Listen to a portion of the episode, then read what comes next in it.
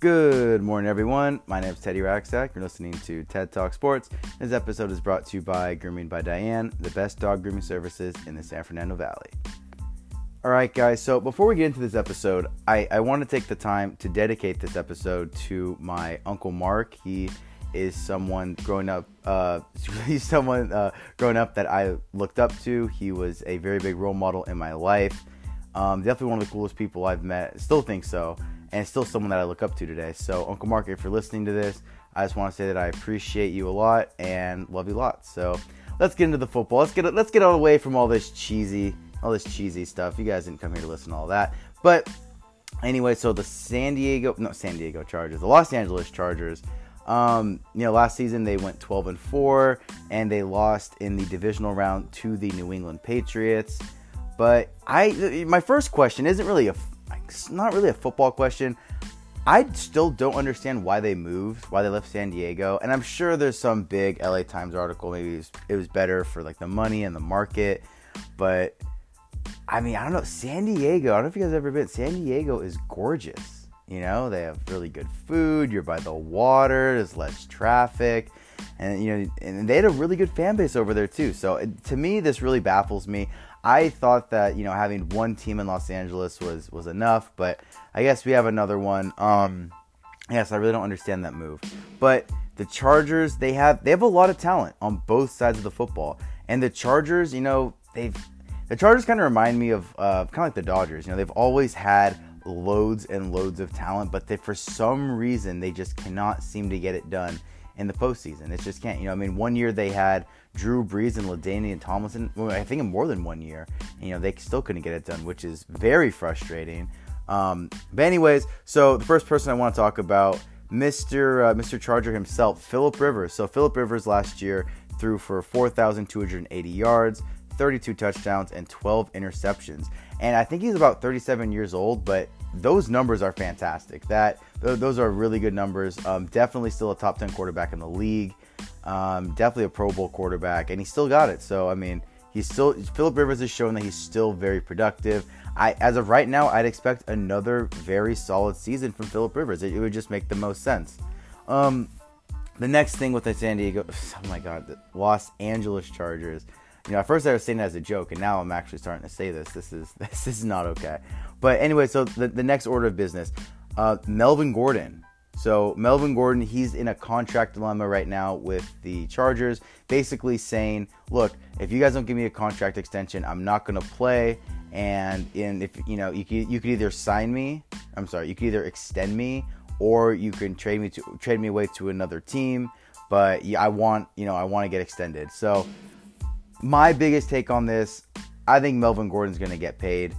You have to pay someone like Melvin Gordon. Melvin Gordon has proven that he is definitely a Pro Bowl caliber running back.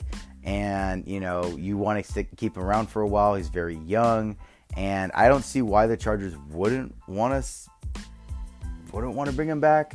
Um, he, he's, you know, he could definitely take a lot of pressure off of someone like Philip Rivers. So I don't know. My opinion, I think they're going to sign him. I'm, if I was a Chargers fan, I wouldn't be too worried about this whole thing. I mean, but you know, this is starting to become sort of a trend in the NFL. You know, I'm sure Todd Gurley would have waited a little bit longer. You know, Le'Veon Bell missed a whole season in his prime on a title contending team because he wanted to get paid. He didn't want to get franchise tagged. You know, uh, Ezekiel Elliott's doing the same thing right now. And, it, you know, so I'm, I'm really wondering if this is going to be with every single team we're going to see this. Um, but I don't know. That that's that's a, a question that's going to be answered for another time.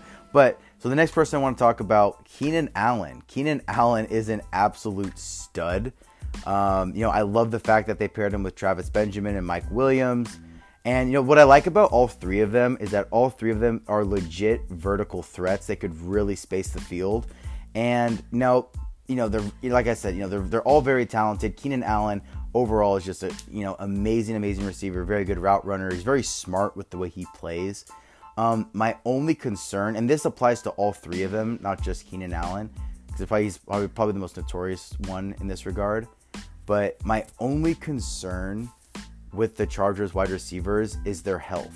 Can they stay healthy? Um, this last season was the first time I think Keenan Allen stayed healthy for the whole time and he just looked really, really good. I think he's had like ACL injuries and stuff like that. So hopefully he can stay healthy. He's a very talented, very fun receiver to watch.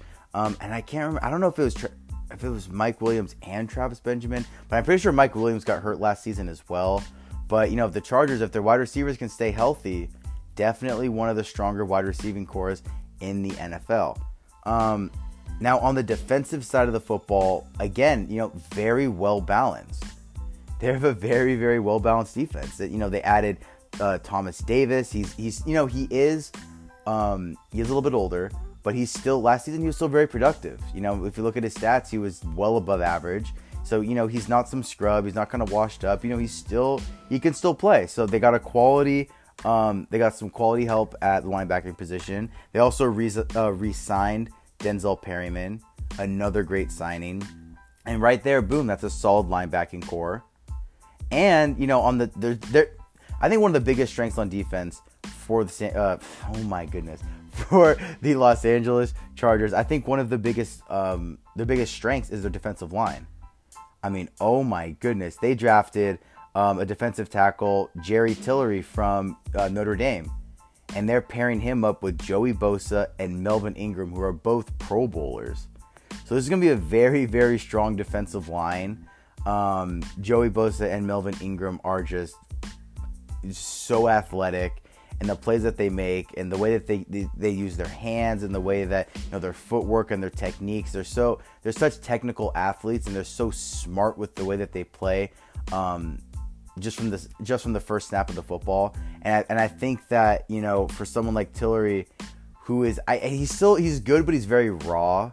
A lot of raw strength and um, size and stuff like that. So I think for him to you know to start his career with someone like Bosa and someone like Ingram, I think he's going to learn a lot, and I think that's very important. You know, it's very important to nurture young players and to give them sort of like role models um, in the NFL and I think it's very, very important. So I think they're going to be able to fill that role for him. And their secondary is is is ridiculous too. You know, they have Derwin James, another Pro Bowler. Uh, they have Casey Hayward. They have Desmond King, Adrian Phillips. So, you know, Spark Note version, the Chargers defense is it's very talented and it's on all levels. It's very it's a very well balanced defense, um, and I really can't find any any anything to really really nitpick here with their defense. It just overall looked it looked really really solid. So you're probably wondering, okay, Teddy. So are there any issues with this Chargers team, or do they just seem you know totally unbeatable? Well, know there are some issues with the Chargers that I do see. So the only issue that I really see with the Chargers is that um, is their offensive line. You know their offensive line uh, last year was a problem, and their offensive line, as as far as I see it, is still a problem. Um, it was a huge, huge issue in the divisional round against the Patriots. The Patriots were able to get to Philip Rivers way too easily. It was disrupting the offense. They couldn't get the passing going. It means they couldn't get the running going. Um, and it's just, you know, to be fair, you know, they had a lot of injuries, but even when they were healthy, they still weren't. They still weren't that good. Uh, they gave up quarterback pressure on 30% of plays last season, which ranked 25th in the NFL. And Philip Rivers is someone that you have to keep healthy. He's 37 years old, right? You know, he's he's torn his ACL before. He doesn't have many years left. You can't afford to, you know, have Philip Rivers get banged up in the backfield. You just you just can't. And you know, the sad part is is that I, as far as I did my research, they didn't really do much to help their offensive line. Um, I mean, they drafted a tackle in the third round, but as far as I know, that was about it and um, I don't know. I don't. I for me, it's just I don't know. I, I think they need to. Um, I think this. It would have been nice to see them draft um, some more linemen, but you know maybe they're really confident. You know they're at the practices every day. Maybe they're very confident in you know the way these guys are developing and everything like that. As of right now, I'm really not that impressed with their offensive line, and that's my only concern because the a good uh, you know offenses generate. It all starts with the offensive line. If you can't block, you won't be able to get anything done, and they're gonna be you're gonna be playing some long football games. So if they can't block, that means they can't, you know, they can't block for Melvin Gordon. They can't establish the run. They can't get Philip Rivers time to throw to these talented wide receivers that he has. So you know, I don't know if that that's the big question mark for me.